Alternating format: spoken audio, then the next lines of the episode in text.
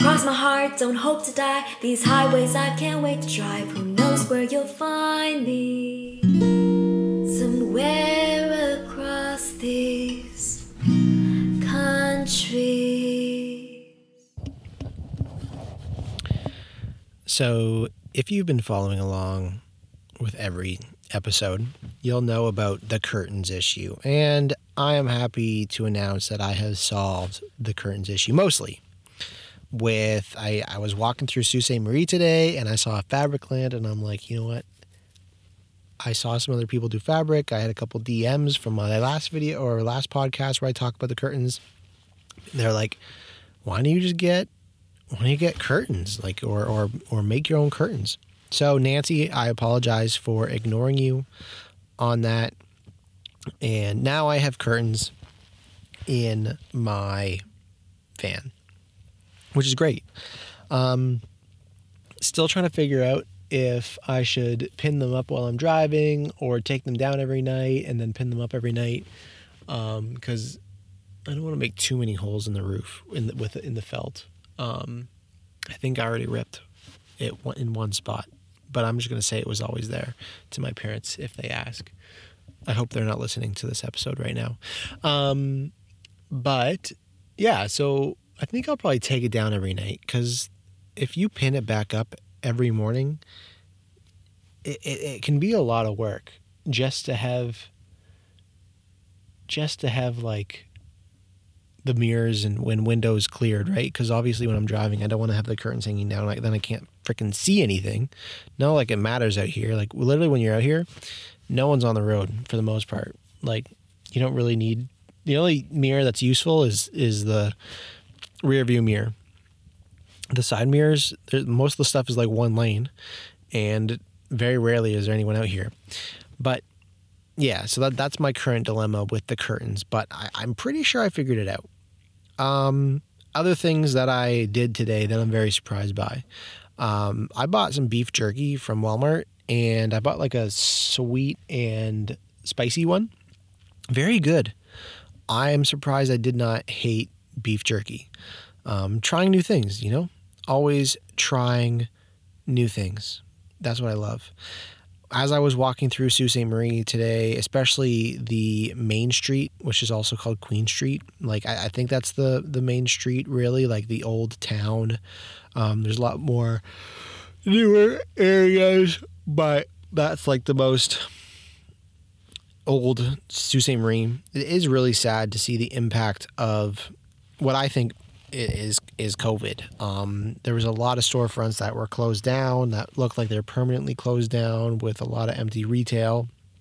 And I mean, I don't know if that's from COVID or not from COVID, but either way, it's very sad to see like the death of small towns in a lot of these situations. And it's just sad that these small communities have to go through that. And they're getting... You know, I'm in the little area of Sault Ste. Marie now that's clearly the new area, and it's all like a new street, and all their shops are literally on like one street. Like Arby's, Wendy's, and all these like ragtag mom and pop shops are on like the old Sault Ste. Marie. And I went to this one tart place today, Queen's Tarts. That's what I'm going to do after I finish recording this. I'm going to finish that tart that I started. And they have like all these different novelty tarts, butter tarts. I'm a huge butter tarts person, if you didn't know. And so I got like this, apparently it's like pina colada and some other mixed drink flavored. I don't think there's any actual alcohol in it. And if it is, it's baked out. And then I got another one that was coconut. The coconut was pretty good. And then I got a regular one, like a regular raisin one, because you always got to have a regular one. I think that's the code I live by when it comes to butter tarts and desserts. You got to always have a regular one to see what the baseline of expectation is. And if you can make the best regular butter tart, then you can make the best butter tart. Unfortunately, it was not the best butter tart I don't think I've ever had in my life. It wasn't the worst, though, either. It was really good. It just wasn't the best. Other things that I'm finding really surprising right now are I'm finding staying hydrated like really hard. Like, I have 12 liters of water, and I'm pretty sure I drink about 3 liters of water a day, because I drink my water bottle, at least 4 water bottles of it, and each one is 600, so 2,400. Yeah, so like over 2 liters. And I feel like I never have to pee. Like, I never have to pee. I might pee like twice a day, once in the morning and once at night, and I don't really pee throughout the day. But I'm drinking. I just probably am not drinking enough. But when you're hiking and stuff, like, it's really hard to carry everything and water.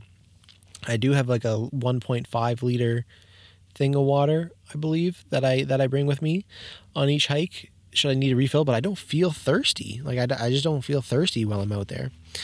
Another thing, I think I'm allergic to apples.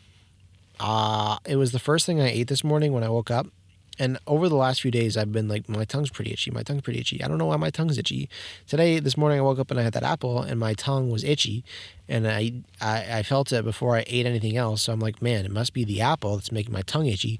However, there was other moments throughout the day that my tongue felt itchy when I hadn't eaten an apple. But not as itchy as when I'd eaten the apple. You know what I mean?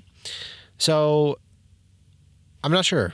I'm not really sure. I was like so dead on this morning that I'm allergic to apples. But as I went through the day, when you're alone, you start to notice these things a little bit more, I think. And now I don't know. I really don't know if I am allergic to apples or not. I think that's it for now. Oh, no. I have think I've adjusted to sleeping. I slept really well last night. Again, not sure if that's because I'm so sore and tired, or it's because I'm actually learning how to like be comfortable sleeping in a car. Maybe it's a mix of both. Hoping it's the car, honestly, a bit more than being sore and tired, because that's a bit more rewarding than it is to just like be tired. I don't know. Like, being retired is really rewarding too. Don't get me wrong, but I'd rather think that I'm like sleeping well, because I'm sleeping well and positioning myself well.